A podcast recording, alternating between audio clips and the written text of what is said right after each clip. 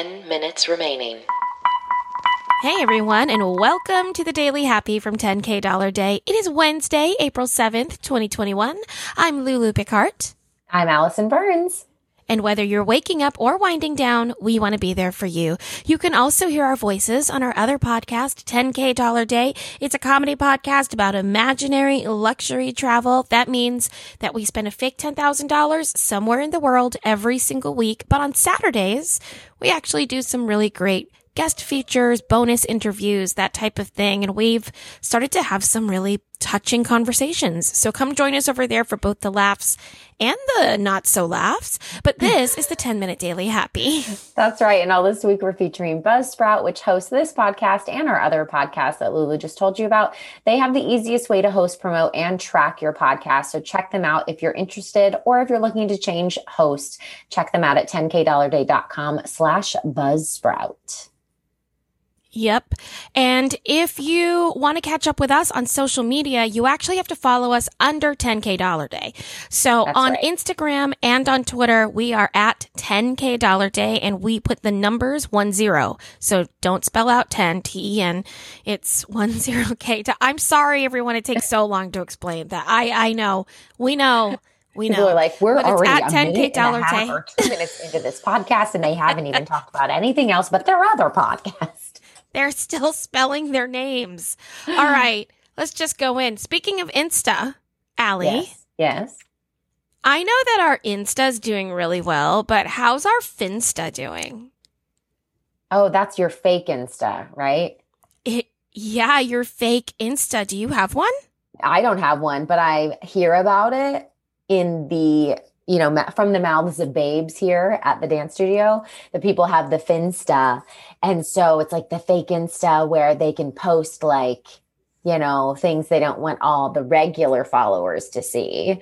And then you can Mhm. have like, you know, basically you can keep things secret from your parents or from other friend groups, stuff like that. It's a slam book. yeah, total. it's a digital book. slam book. Yeah. right? Yeah. So funny. Fake Insta. I mean, how do you, I'm curious because I don't know. Do you think that's really great? Because teenagers need a place to have these private thoughts and to like have a catty Mhm. moment once in a while. Or is it like, whoa, it's weird for someone to have a secret digital space at that age? Which way do you go? Well, I think it actually isn't as relevant anymore because now that Snapchat is so popular, on Snapchat, you can have certain groups that you only send certain messages to. So there's a lot of like secret Snapchat stories that I hear them talk about. But I do know that like our studio owner does not want these kids to have Finstas. She's actually forbid it. She thinks that it's something that can get them in trouble. She wants them to represent the studio in a positive way. And if it's something you can't share with everyone, then it's something you shouldn't be sharing. I stand by that. I Oh. always used to think, and I told Emma this if whatever you're doing at the moment you're doing it, you wouldn't be doing if I was standing right next to you, then don't do it. Because I am a pretty easygoing person, right? I would have never said that to myself as a kid because my parents were really over, in my opinion, really overly strict. But I feel like I'm pretty open with her. I I am very open to whatever she tells me. I don't freak out. So if you're in a situation where you're like, oh, I'm glad my mom's not here. I would never want her to see me doing this. Then you shouldn't be doing it. That's my rule of thumb. So if you have to create an That's so Insta account good. Where you don't want other people, especially like a parent, to see it, you shouldn't have it. That's that. Yeah. If you have something to hide, that's an issue. right? Like that's Yeah. the that's the thing.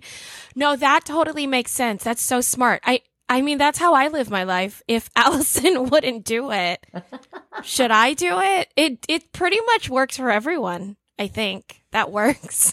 Yeah. What would Allison do? Or no, it's what would Allison think Oh, right. What would Allison think of Yeah. me? of yeah, me? would of me? Would this W would this disappoint- T O M. or no? Uh, it's it's WTDA. It's it's would this disappoint Allison? It's really Good. yeah. I like that. Yeah. I know. Mm-hmm. Yeah, I think so. Okay. But wait, So are- what did was this something that you read about the Finsta, or is this The something? Finsta? Yeah. Five Um. I am not as cool as you, and I did not know the term Finsta until today. Okay. Uh, Do I you want to have a Finsta? you guys, We're we're zooming right now, everyone, and the secret delight that was on Allison's face when she realized she knew that term for years before I did, but she was trying to hide it. And then forgot. you felt we so doing- cool. You Mm. felt so cool for like 10 seconds. Um, what was your, Oh, no, I don't need to have a Finsta. I was like, whoa, oh, I just heard about it. And all I could think of was that's a lot of maintenance, It is, yeah, yeah. right? And here's the thing nothing is really a secret because even if you have a handful of people that follow you on your Finsta, it takes nothing to click that screen and screenshot something and send it to another group or to send it to someone that you are slamming. Like it's not it's not a legit way to actually like get your thoughts out without anybody else seeing it you don't want to see. Like that's Yeah. just not going to happen. Allison, Yeah. your lips look good. Oh, thanks. Did you get them done? Yeah. Okay. because we never Zoom anymore. I, I know. I was like, hold on. What's happening here? As I'm watching you talk, they look great. They look great. I know you feel like a million bucks. They look fantastic. because I noticed like, them. I'm talking like this.